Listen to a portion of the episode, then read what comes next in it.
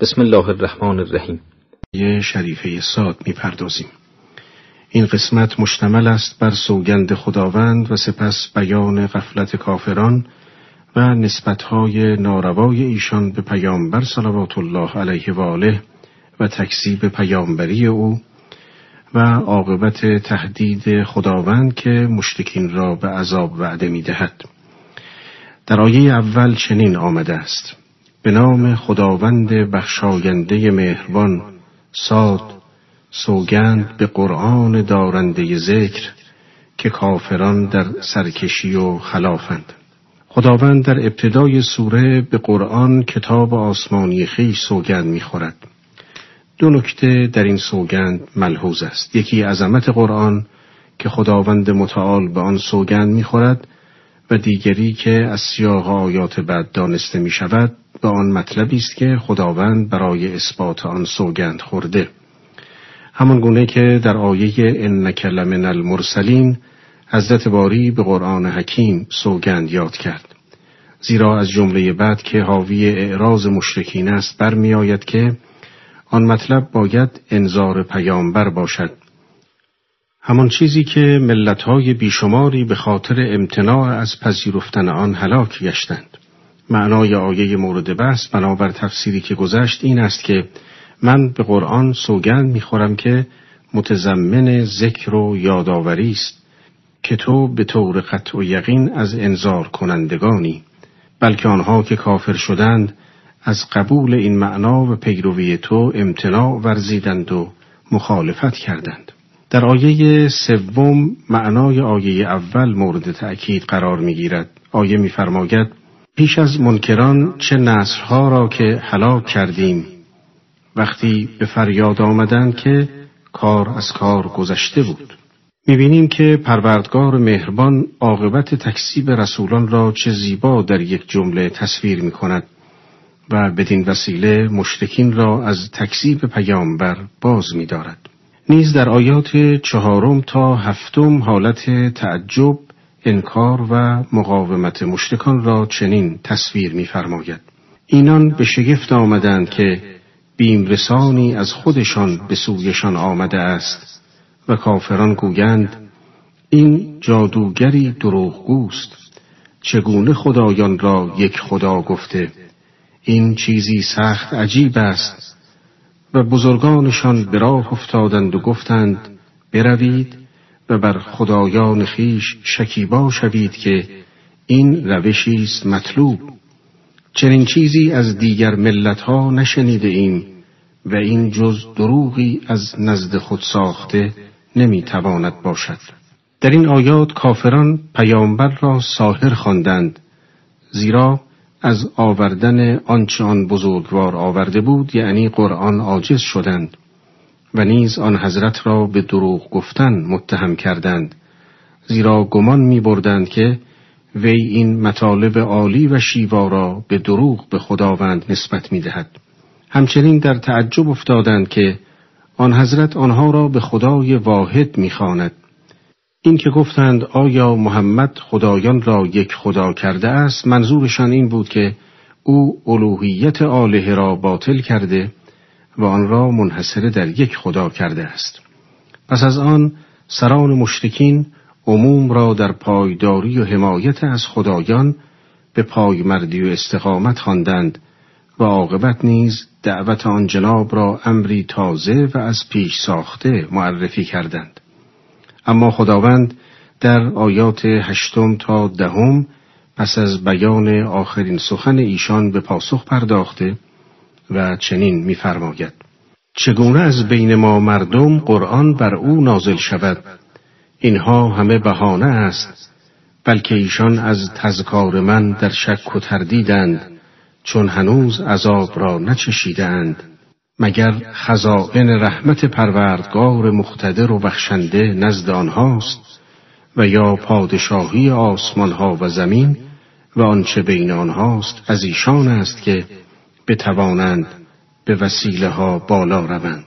در آیات مورد بحث ابتدا خداوند تعجب مشرکان را از نازل شدن قرآن بر پیامبر بیان فرموده و سپس این تعجب را ناشی از شک آنها در حقانیت خود قرآن دانسته و عدم ایمان آنها را در نتیجه استکبار ورزیدنشان می‌داند و در آخر با تأکید بر اختصاص داشتن خزائن رحمت بخیش اعلام می دارد که هیچ کس نمی تواند در کارهای الهی مداخله کرده و رحمت الهی را از احدی مانع شود. او بهتر می داند که رسالت را در چه دودمانی و چه شخصی قرار داده و چه کسی را مورد رحمت خاصه خود قرار دهد. در آیه بعد مشتکان را تحقیر نموده و آنها را لشکر کوچک بیمقدار و شکست خورده ای معرفی می‌فرماید. در این آیه می‌خوانیم این سپاه خورد اینجا نیز چون دسته های دیگر شکست خوردنی است. پس از این مطلب نمونه چند از اقوامی که پیش از ایشان به عذاب الهی دچار و به کیفر اعمال خیش هلاک شدند را مثل می‌زند تا مشرکین و خصوصا سران آنها عاقبت تقیان و سرکشی خود را دیده و حجت بر آنها تمام گردد. در آیه دوازدهم تا چهاردهم چنین آمده است. پیش از آنها نیز قوم نوح عاد و فرعون صاحب میخها رسولان الهی را تکسیب کردند. همچنین قوم سمود قوم لوط و اهل ایکه که آنها احزاب بودند هیچ چک از آنها نبودند مگر آنکه تکذیب پیامبران کردند و مجازات من بر آنها محقق گشت. در این آیات فرعون صاحب میخها معرفی شده. این به سبب آن است که وی به داشتن بناهای مرتفع که همچون میخها بر زمین استوار بود بر خود میبالید. همچنان که خودش می‌گفت علیسلی ملک و مصر؟ به طور کلی همه این احزاب و گروه ها و اقوام پیشین یک نوع عکس عمل مشترک در برابر رسولان الهی داشتند و آن تکذیب و آزار آنها بوده که نتیجتا بر همه آنها نیز عذاب پروردگار محقق گردیده است. آنچه در آیات گذشته و مشابه آن باید مورد توجه قرار گیرد تأکیدی است که قرآن در جای جای بر نقش اشراف و بزرگان کفر دارد و معمولا شروع مخالفت ها را از ناحیه آنها معرفی می کند. شاید این به سبب آن باشد که عامه مردم چشم به قدرتمندان و صاحبان زر و زور دارند که از اعمال و نفوذ در زیر دستان همراه با سیر کردن آنها بهرهای فراوان می‌برند. هم پایه های حکومت خود را مستحکمتر می سازند و هم از قبل خود مشتی عرازل را به نوایی می رسانند. این همکاری همیشه در تاریخ وجود داشته و مانند یک زنجیره شوم تکرار شده است چنانکه ضررهای ناشی از آن در برخی از موارد جبران ناپذیر بوده و بسیار تأثرانگیز است باری قرآن کریم با تکیه بر اصولی منطقی و ساده از همگان می‌خواهد که بیاندیشند و راه خیش را با پذیرش حق و نفی هر تاغوت انتخاب کنند تا به سعادت هر دو جهان دست یابند و از نعمتهای ظاهری و باطنی برخوردار گردند.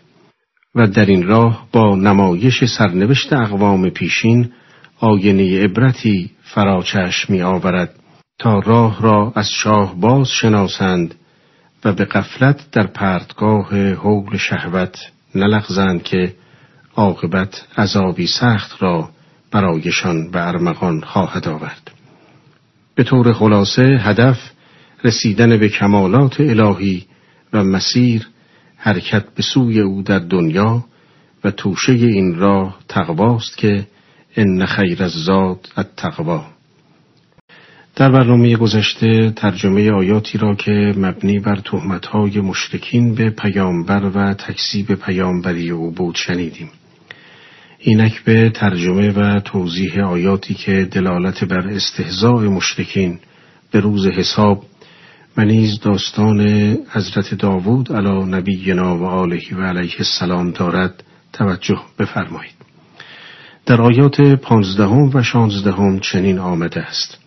اینان نیز جز یک سیه را که بازگشت ندارد انتظار نمی‌برند. گویند پروردگارا پیش از روز رستاخیز سهم ما را بیاور. پس از آن که خداوند سرگذشت اقوام هلاک شده ای چون عاد و سمود را در آیات قبل مثال زد تا عبرت دیگران شود به مشرکین قریش اشاره کرده و به پیامبر می‌فرماید که اینان نیز منتظر سیهی از قبیل همان عذابها هستند که بر اقوام پیشین نازل کردیم. سیهی که پس از آن بازگشتی به دنیا برای توبه نیست. سپس خداوند نمونه ای از استهزاء آنان را ذکر می کند که گفتند پروردگارا سهم عذاب ما را قبل از قیامت بده. لکن خداوند در پاسخ و ارسال عذاب تعجیل نمیفرماید بلکه پیامبر را به استقامت و استواری در برابر این ناملایمات خوانده نمونه از پیامبران بزرگوار خود را که همواره در هنگام حجوم حوادث به خدا مراجعه می کردند به یاد می آورد و برای این منظور ابتدا با داوود شروع می کند و در آیات هفدهم تا بیستم چنین میفرماید. تو ای پیامبر بر آنچه می‌گویند صبر کن و به یاد بنده ما داوود را که نیرومند بود و بسیار به خدا رجوع داشت. ما کوهها را برای او مسخر کردیم که صبح و شام در تسبیح با او دمساز باشند و نیز پرندگان مجتمع. همگی سوی او روان بودند و ما پایه های پادشاهی او را محکم کردیم و به او حکمت و فصل خصومت دادیم. داوود از انبیای بنی اسرائیل و پدر سلیمان است. خداوند سلطنت باطنی و ظاهری را برای او فراهم آورده بود. وی از همه نعمتهای الهی خصوصا بدنی قوی دانشی فراوان و عبادتی خالص برخوردار بود. داستان جنگ او با جالوت و رسیدن به پادشاهی و پیامبریش در سوره بقره آمده است. خداوند ملک او را به فراوانی هیبت افزونی لشکریان ازدیاد خزائن و حسن تدبیر تقویت فرموده بود. در ادامه در آیات 21 تا 25 چنین می‌خوانیم. ای پیامبر آیا خبر اهل دعوا که بر دیوار محراب برآمدند به تو رسیده است؟ چون داخل شدند داوود از ایشان بیمناک شد. گفتند بیم مکن ما دو صاحب دعواییم که بعض ما به بعض دیگر ستم کرده. میان ما به حق حکم کن و جور مکن و ما را به راه راست رهبری کن. این برادر من است که 99 گوسفند دارد و من یک گوسفند دارم. او می‌گوید این یک گوسفندت را در تحت کفالت من قرار ده و در این کلامش مرا مغلوب هم کرد. داوود گفت حقا با خواستن گوسفند تو که زمیمه گوسفندان خود کند به تو ستم کرده است و بسیاری از شریکان هستند که به یکدیگر ستم می کنند مگر کسانی که ایمان دارند و کارهای شایسته کنند و آنها کمند. آیه ادامه می دهد و داوود فهمید که ما امتحانش کرده ایم. پس از پروردگارش آمرزش خواست و به رکوع افتاد و توبه کرد. ما هم این خطای او را بخشیدیم و به راستی او نزد ما تقربی و سرانجام نیکی دارد. اکثر مفسرین بر این عقیدند که این قوم که به مخاسمه بر داوود درآمده اند ملائکه خدا بودند. و استاد علامه ضمن تایید این موضوع که مستفاد از روایات نیز هست با اشاره به آیات دیگر از قبیل فحکم بین الناس بالحق استفاده می‌فرماید که این یک آزمون الهی بوده و به احتمال قوی واقعی نام برده چیزی بیش از یک تمثیل نظیر رؤیا نبوده است که در آن حالت افرادی را دیده که از دیوار محراب بالا آمده تا آخر. پس اگر سخن داوود به فرض که حکم رسمی و قطعی او باشد در حقیقت حکمی است در ظرف مثال. پس گناهی متوجه او نمی گردد چرا که عالم تمثل هم مانند عالم خواب عالم تکلیف نیست و استقفار وی نیز مناسب با خطای در همان عالم و در خور است. به طور خلاصه ساحت مقدس داوود از نافرمانی خدا منزه و مبراست و انبیا به حکم عقل و نقل به اسمت الهی از گناه و خطا چه کوچک و چه بزرگ معصوم می باشد. در آیه بعد یعنی آیه 26 خداوند داستان داوود را با خطاب به وی پایان می دهد و با این خطاب که برای دیگران درس بزرگی است گوشه دیگر از مراهم خود را به وی آشکار می سازد. ای داوود ما تو را جانشین خود در زمین کردیم پس بین مردم به حق داوری کن و به دنبال هوای نفس مرو که از راه خدا به بیراه می کشد و معلوم است کسانی که از راه خدا به بیراه روند عذابی سخت دارند به جرمان که روز حساب را از یاد بردند بعضی از مفسرین گفتند در این که داوود را امر کرد به این که به حق حکم کند و نهی فرمود از پیروی هوای نفس تنبیهی است برای دیگران وگرنه آن جناب معصوم است. ولی اشکال بر این قول وارد است که صرف خطاب به او متوجه دیگران هم هست دلیل نمی شود که به خاطر اسمت اصلا متوجه خود او نباشد چون اسمت باعث سلب اختیار نمی گردد بلکه با داشتن اسمت باز اختیارشان به جای خود باقی است. لکن آن جناب به نیروی اسمت در کمال اختیار داشتن گناه نمی کند. باری قرآن در تصویر روشنی که از داوود می دهد علاوه بر شناساندن مقام و موقعیت آن بزرگوار که اصوهی حسنه چون انبیای دیگر است همگان را به شناخت هرچه بیشتر و صحیح آن حضرت و انبیاء دیگر و به خصوص صفات و اعمال آنها که موجب جلب رضایت الهی و نزدیک شدن به اوست می‌خواند. با امید آنکه به فضل و رحمت الهی از داستان پیامبران در راستی و درستی بگیریم و آینه وجودمان را در پرتو تعالیم انبیا از زنگ هوا و هوسها بزداییم و جان خود با آفتاب کمالات ایشان روشنایی جاوید بخشیم در برنامه گذشته داستان داوود و امتحان الهی او را شنیدیم و در آیات امروز داستان سلیمان پیامبر بزرگوار خداوند را مورد بررسی قرار خواهیم داد. پیش از آیات مربوط به داستان سلیمان در چند آیه خداوند عاقبت کافران و مساوی نبودن آنها با مؤمنان را مطرح فرموده و نیز قرآن را کتاب انذار و تذکر معرفی می‌فرماید. در آیات 27 تا 29 چنین آمده است. و پنداشتند که ما آسمان و زمین را به باطل آفریدیم و حالان که چنین نبود. و این پندار کسانی است که کفر ورزیدند پس وای بر کافران از آتش. یا پنداشتند که ما با آنهایی که ایمان آورده و عمل صالح کردند و آنهایی که در زمین فساد انگیختند یک جور معامله می کنیم و یا پرهیزکاران را چون گناهکاران قرار می دهیم. این کتابی است فرخنده که ما به سوی تو نازلش کردیم تا در آیات آن تدبر کنند و در نتیجه خردمندان متذکر شوند.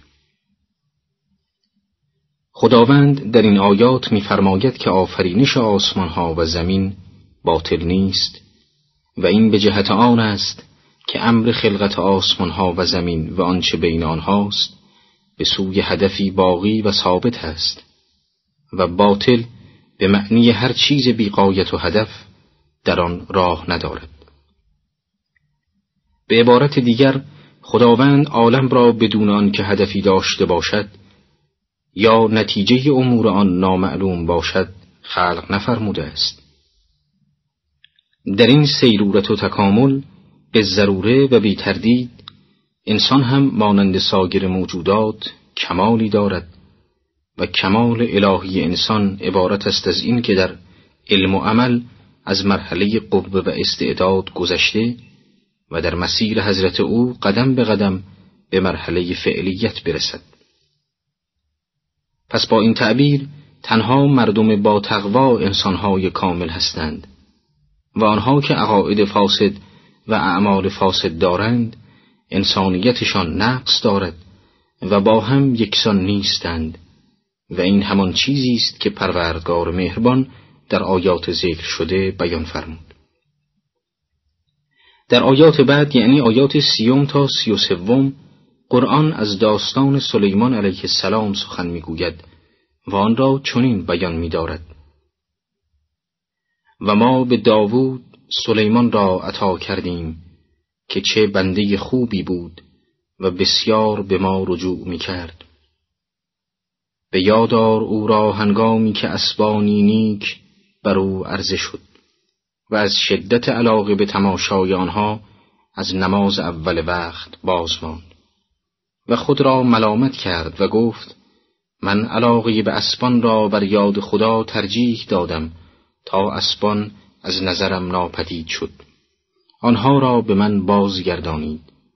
و چون بازگرداندند سر و گردنهایشان را نشان گذاشت تا وقف راه خدا باشند این آیات مربوط به دومین داستان از قصص بندگان بسیار رجوع کننده به خداوند است که خدای تعالی آن را برای پیامبرش بیان فرموده و دستور می دهد که صبر پیش سازد و در سختی ها به یاد این داستانهای حقیقی باشد.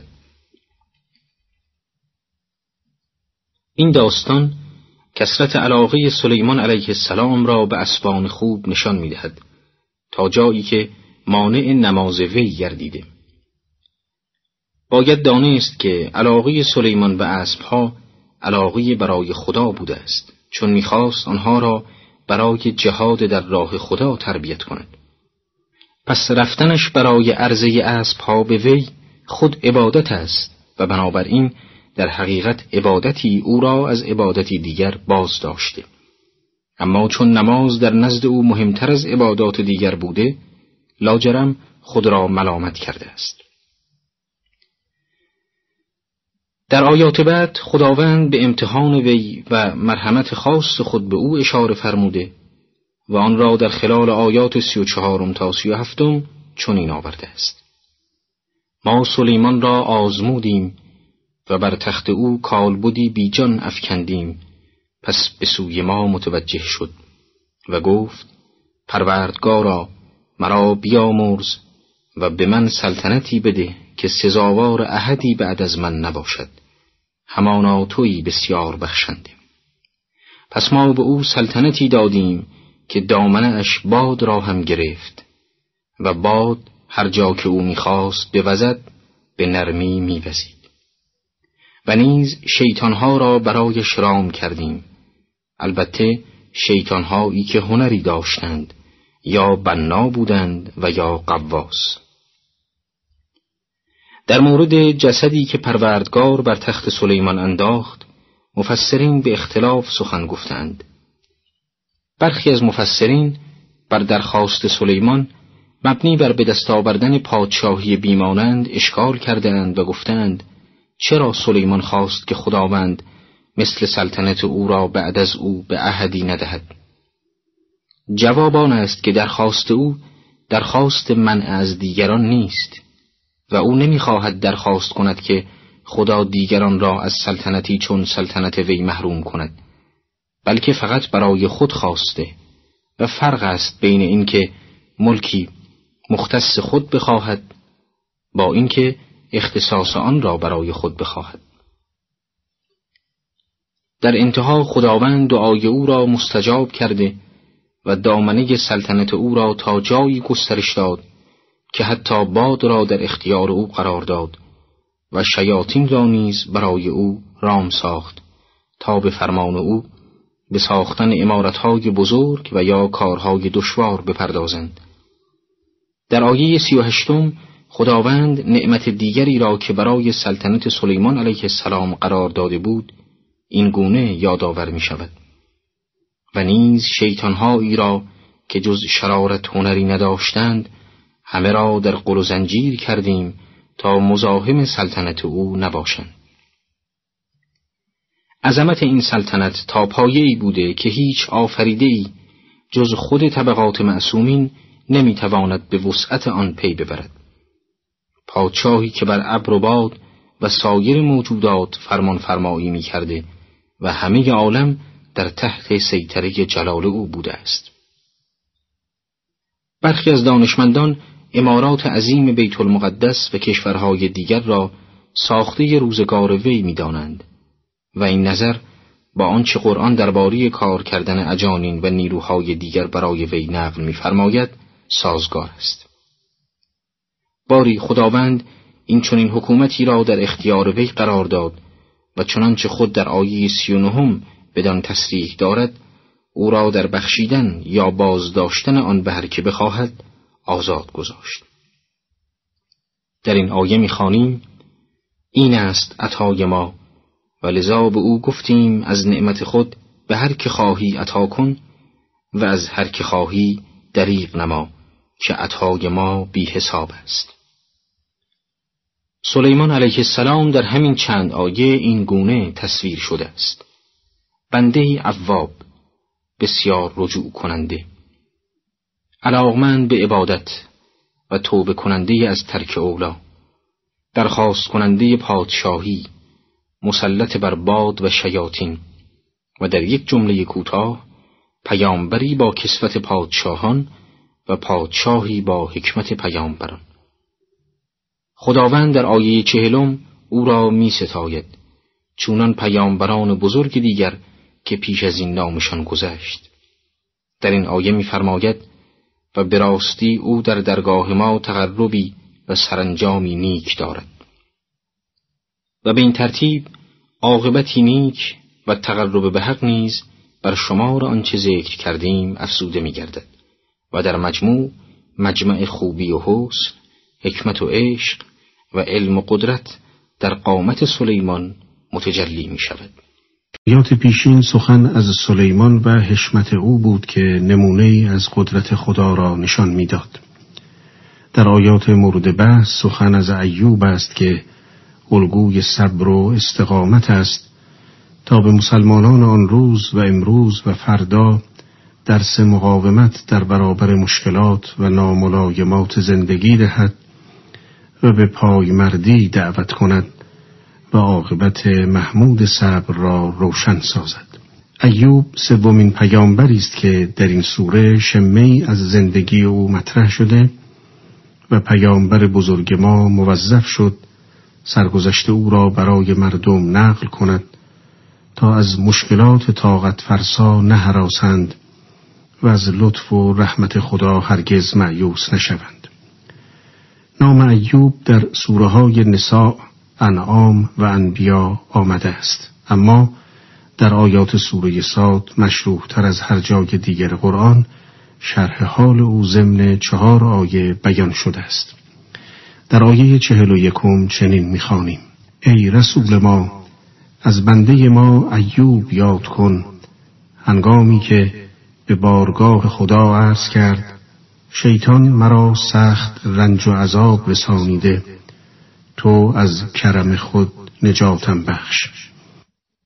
در روایتی از امام صادق علیه السلام آمده است که خداوند برای اینکه اخلاص ایوب را بر همگان روشن سازد و او را الگویی برای جهانیان قرار دهد با امتحانی سخت دشوار آزمود.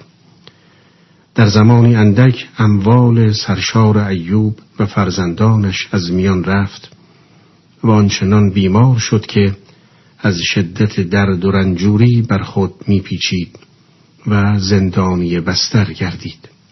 اما این مسائب هورناک ذره ای از مقام شکر و اخلاص او نکاست.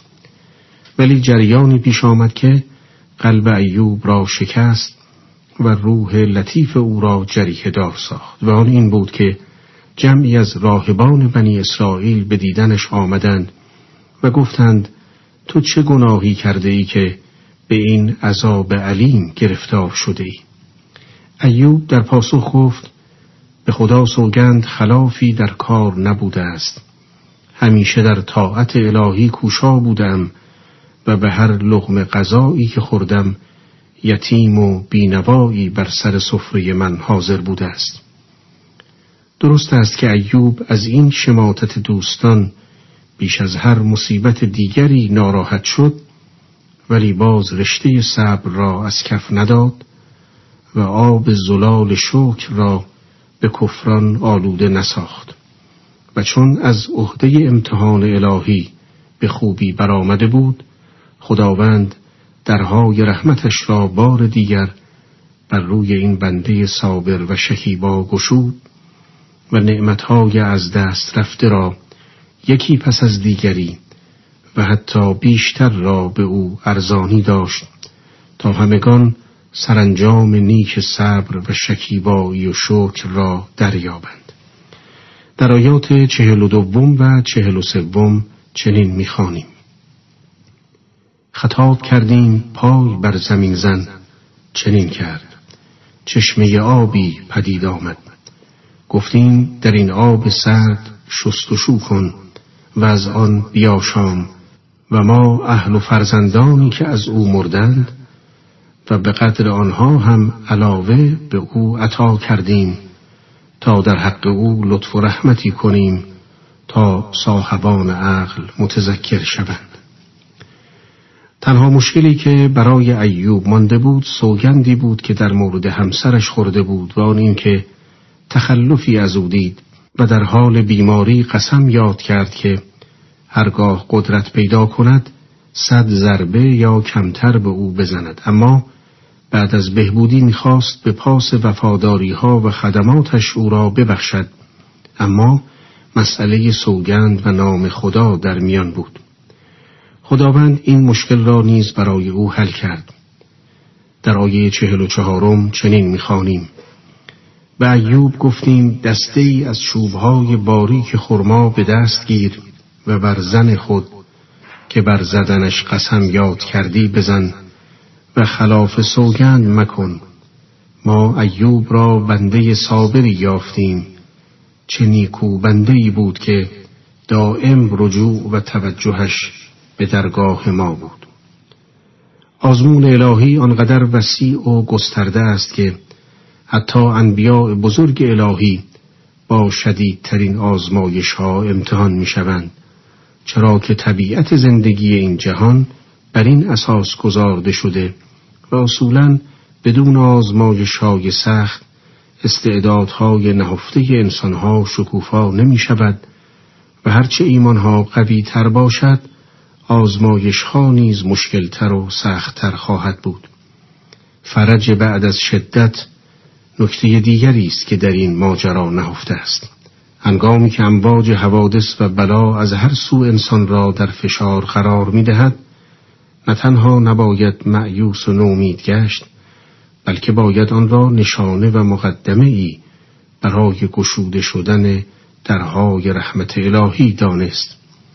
و همیشه به خاطر داشته باشید که یأس و نومیدی از شیطان است چنان که امیر مؤمنان علی علیه السلام میفرماید به هنگامی که سختی ها به اوج خود می‌رسد فرج نیز نزدیک است و هنگامی که حلقه های بلا تنگ تر می شود راحتی و آسودگی فرا می رسد. در آیات چهل و پنجم تا چهل و هشتم چنین می خانیم. ای رسول ما یاد کن از بندگان ما ابراهیم و اسحاق و یعقوب که همه در انجام رسالت صاحب اقتدار و بصیرت بودند. ما آنان را خالص و پاکدل برای تذکر سرای آخرت گردانیدیم و آنها نزد ما از برگزیدگان خوب بودند. ای رسول ما یاد کن از اسماعیل و یسع و زلکفل که همه از نیکوکاران بودند.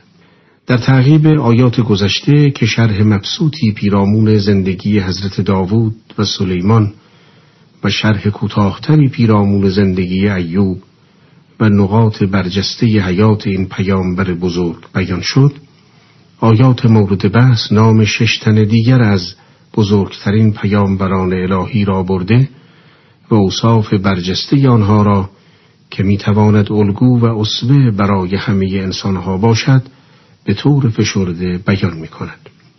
نکته مهم این که برای این شش پیامبر بزرگ شش توصیف مختلف ذکر شده که هر کدام معنا و مفهوم خاصی دارد. نخست مقام عبودیت و بندگی است. بندگی خدا یعنی بینیازی از غیر او و بی به ما الله و تنها چشم بر لطف حق دوختن. این همان اوج تکامل انسان و برترین شرف و افتخار است. سپس این پیامبران را به داشتن درک و تشخیص و بینش قوی و قوت و قدرت کافی ستوده است. آنها افراد کم اطلاعی نبودند. سطح معرفتشان بالا میزان آگاهیشان از آیین خدا و اسرار آفرینش و رموز زندگی قابل ملاحظه بود. از نظر اراده و تصمیم و نیروی عمل افرادی سست و ضعیف نبودند. آنها افرادی با اراده و پرقدرت و دارای تصمیم قاطع و آهنین بودند. این الگویی است برای همه رهروان راه حق که بعد از مقام عبودیت و بندگی خدا به این سلاح برنده مسلح گردند. پنجمین و ششمین توصیف ایمان و عمل صالح است که سبب شد خدا آنان را از میان بندگان برگزیند و به منصب نبوت و رسالت مفتخر سازد. چهل و نهم تا شست و چهارم سوره شریفه ساد می‌پردازیم. در این آیات فصلی نوین در بحثای این سوره گشوده می شود و پرهیزکاران با گردنکشان تاقی مقایسه می شوند و سرنوشت هر دو گروه را در قیامت شرح می دهد و در مجموع بحثهای آیات گذشته را تکمیل می کند. نخست به عنوان یک جمعبندی از سرگذشت انبیای پیشین و نکات آموزنده زندگی آنها می‌فرماید داستان پیامبران یک یادآوری است و برای اهل تقوا بازگشت نیکویی است آری هدف از بیان فرازهایی از تاریخ پرشکوه انبیا. داستان سرایی نبود. هدف ذکر و تذکر است. همین گونه که از آغاز این سوره روی این مسئله تأکید شده است هدف بیدار ساختن اندیشه ها بالا بردن سطح معرفت و آگاهی و افزودن نیروی مقاومت و پایداری در مسلمانانی است که این آیات برای آنها نازل شده است. سپس مسئله را از صورت خصوصی بیان زندگی انبیا درآورده شکل کلی به آن می‌دهد و سرنوشت متقین را به طور عموم مثال آورده و میفرماید برای پرهیزکاران حسن مرجع و محل بازگشت نیکویی است. بعد از این جمله کوتاه و سربسته که خوبی حال آنها را اجمالا ترسیم می کند با استفاده از روش اجمال و تفصیل که روش قرآن است به شرح آن پرداخته و در آیات پنجاهم تا پنجاه و چهارم چنین می‌فرماید.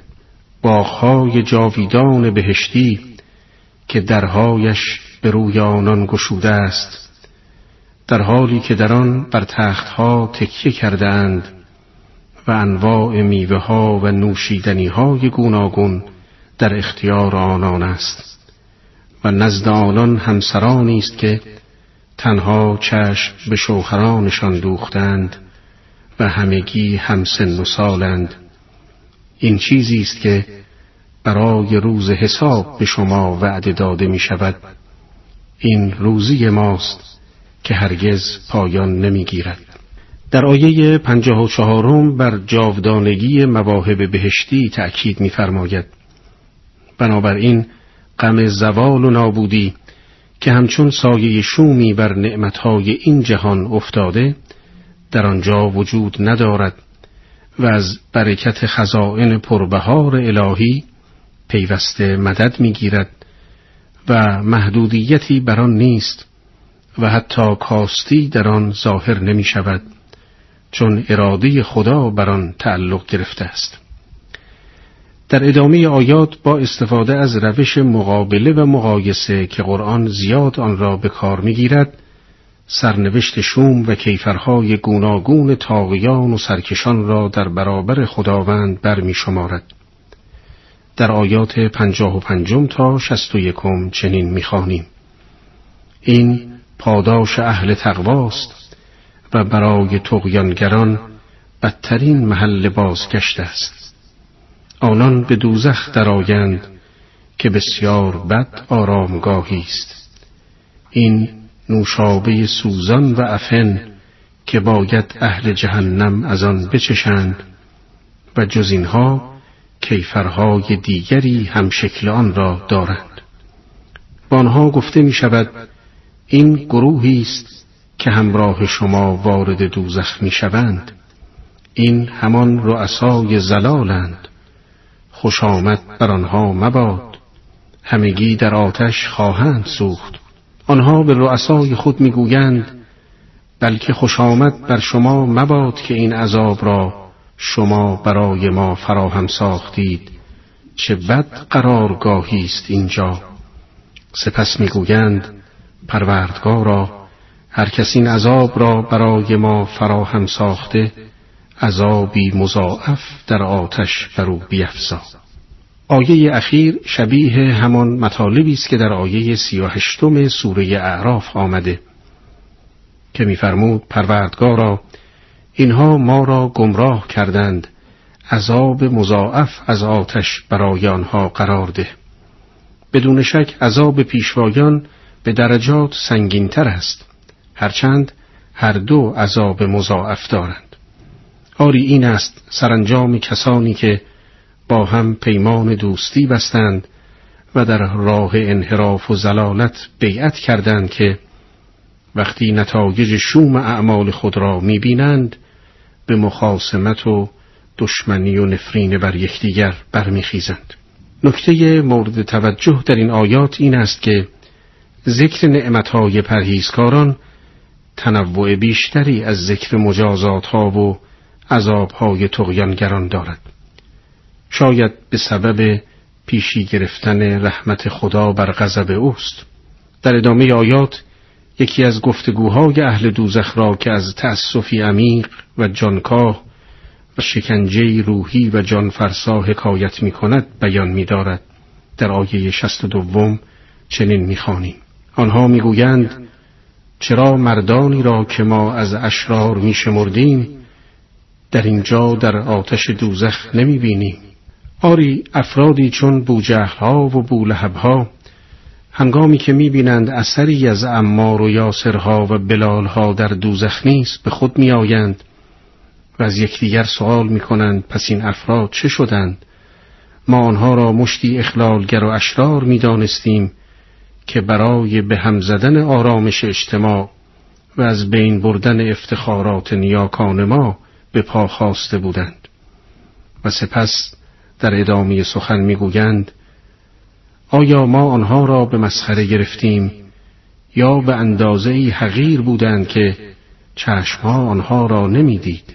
آری ما این مردان بزرگ و با شخصیت را به باد مسخره می گرفتیم و برچسب شرارت به آنها می زدیم و گاه حتی از این مرحله نیز پایینتر می شمردیم و آنها را افراد حقیری می دانستیم که اصلا به چشم نمی آمدند اما معلوم شد هوا و هوسها و جهل و غرور بر چشم ما پرده سنگینی افکنده بود و آنها مقربان درگاه خداوند بودند و الان بهشت جایگاهشان است. در ادامه در آیه شست و چهارم می‌خوانیم این یک واقعیت است گفتگوهای خسمانه دوزخیان.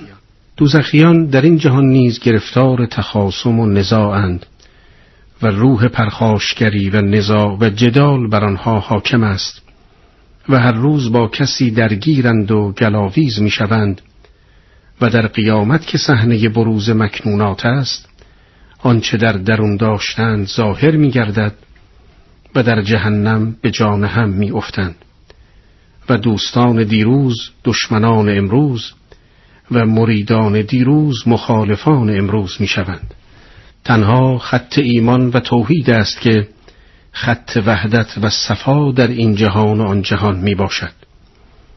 در حدیثی از امام صادق علیه السلام آمده است که به یکی از یارانش فرمود خداوند از شما پیروان مکتب اهل بیت در قرآن یاد کرده آنجا که دشمنان شما در آتش دوزخ می‌گویند چرا ما در اینجا مردانی را که از اشرار میشمردیم نمی‌بینیم؟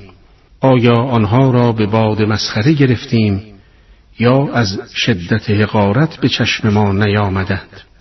مقصود آنها شما هستید که گروهی از شما را از اشرار میپندارند ولی به خدا سوگند در بهشت شادمان و مسرورید. در حالی که دوزخیان در جهنم دنبال شما میگردند در برنامه گذشته از سرگذشت متقین و فجار سخن به میان آمد و عاقبت هر دو گروه و ویژگی از بهشت و دوزخ بیان شد. در برنامه امروز که آخرین آیات از سوره مبارکی صاد را در بر می‌گیرد از انظار پیامبر صلوات الله علیه و آله و دستور الهی به وی در باب دعوت مردم به حق و توحید و عدم پیروی از شیطان و شمه ای از حالات شیطان و سرانجام توصیفی کوتاه از قرآن مطالبی خواهید شنید. اینک به ترجمه آیات 65 تا 70 که متضمن انذار و دعوت پیامبر به امر خداوند است توجه می‌کنیم. ای پیامبر بگو من تنها بیم رسانم و هیچ معبودی به جز خدای واحد قهار نیست. پروردگار آسمانها و زمین و آنچه بین آنهاست. خدایی که عزیز و قفار است. ای پیامبر بگو مسئله توحید خبری است عظیم که شما از آن روی برمیگردانید. من از نزد خود هیچ عملی نسبت به گروه فرشتگان در آن روز که راجع به خلقت بشر مناقشه می کردند ندارم. وحی نمی شود به من جزان که منم بیم دهنده آشکار.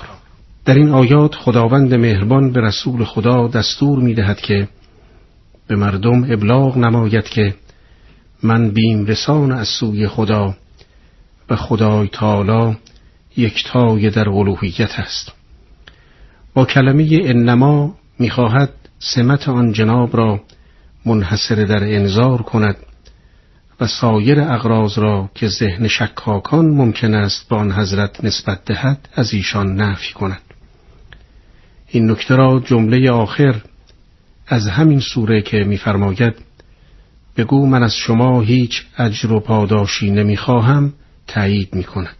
سپس خداوند در آیات هفتاد یکم تا هفتاد ششم داستان آفرینش انسان و تکبر ابلیس را مثال می‌زند و چنین میفرماید. به یادار هنگامی را که پروردگارت به ملائکه گفت من بشری از گل خواهم آفرید.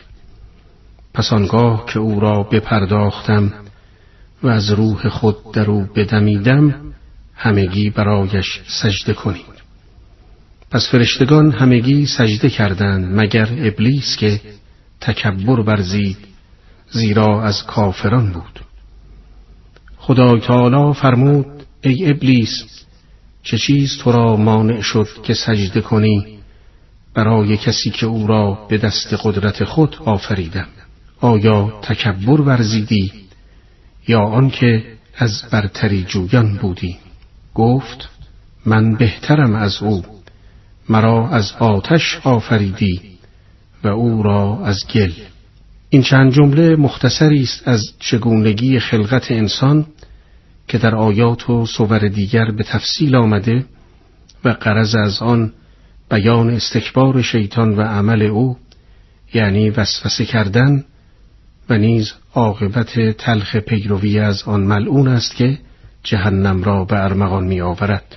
در آیه از دمیدن روح در بدن انسان سخن به میان آمده و خداوند آن را به خود نسبت داده است.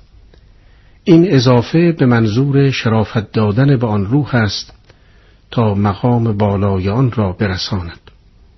همچنین آنجا که خلقت آدم را به دستهای خود نسبت داد به جهت اثبات شرافتی برای انسان بود یعنی هر چیز را به خاطر چیز دیگر آفریدم ولی آدم را به خاطر خودم.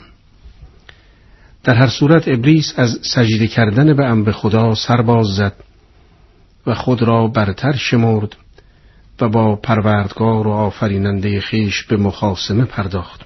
پروردگار او را لعنت فرموده و از جمع بندگان خارج فرمود و تا زمانی معین فرصت داد. این معنا را در آیات هفتاد و هفتم تا هشتاد و یکم چنین می‌خوانیم.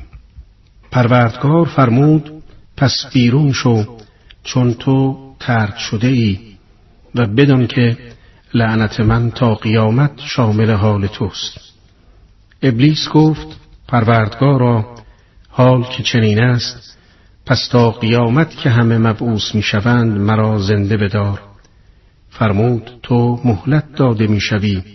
تا روزی که آن وقت معلوم می‌رسد. در این آیات نکته است وان این که بین خواسته ابلیس که عبارت است از زنده ماندن تا روز مبعوث شدن انسانها و اجابت پروردگار که فرمود روز وقت معلوم تفاوت است و عین خواستش اجابت نشده است. پس معلوم می شود که آن روز قبل از قیامت و بعث است. شیطان در این مهلت خواستن منظوری داشت که قرآن آن را در آیات هشتاد و دوم و هشتاد و سوم چنین ذکر می‌فرماید. ابلیس گفت پس به عزت تو سوگند که همه آنها را گمراه می‌سازم مگر بندگان مخلصت. اینکه شیطان بندگان مخلص را استثنا کرده به جهت آن است که مخلصین عبارتند از کسانی که خدای تعالی آنان را برای خود خالص کرده و دیگر هیچ چیز و هیچ کس در آنان سهمی ندارد. در نتیجه ابلیس هم در آنان سهم و تأثیر ندارد. بعد از این تهدید ابلیس خداوند هم عاقبت او و پیروانش را چنین رقم می‌زند. سرنوشتی که تکبر خود او آن را ایجاب کرد. در آیه 84 و 85 می‌خوانیم فرمود پس حق این است و من حق می‌گویم که جهنم را از تو و از هر که پیرویت کند پر می‌کنم. از این عبارت اراده و تقدیر حتمی الهی آشکار می شود که انتقام سختی از شیطان و پیروانش خواهد گرفت. در انتهای سوره خداوند بار دیگر خطاب خود را معطوف به پیامبر می‌فرماید و از او می‌خواهد که اعلام فرماید اجر و مزدی برای رسالت خود نمی‌خواهم. در آیات 86 و 87 آمده است بگو من در مقابل رسالتم از شما اجری نمی‌خواهم و من از آنها نیستم که چیزی را که ندارند به خود میبندند این قرآن به جز تذکر برای عالمیان نیست و به زودی خبرش را بعد از زمانی خواهی دانست در اینجا سوره مبارکی ساد با مطالبی پیرامون مشرکین و عاقبت شوم آنان با تصویرهایی از دوزخ و نیز مؤمنین و پیامبران رجوع کننده به حق و عاقبت نیک آنها و در انتها نیز با اشاره به ابلیس و لعن شدن او و پیروانش به پایان می رسد و می بینیم که خداوند با یادآوری اینکه قرآن تذکر است سوره را آغاز می کند و باز در پایان با همین تذکر آن را خاتمه می دهد و این ویژگی قرآن است که در هیچ کتابی نمونش را نمی توان یافت.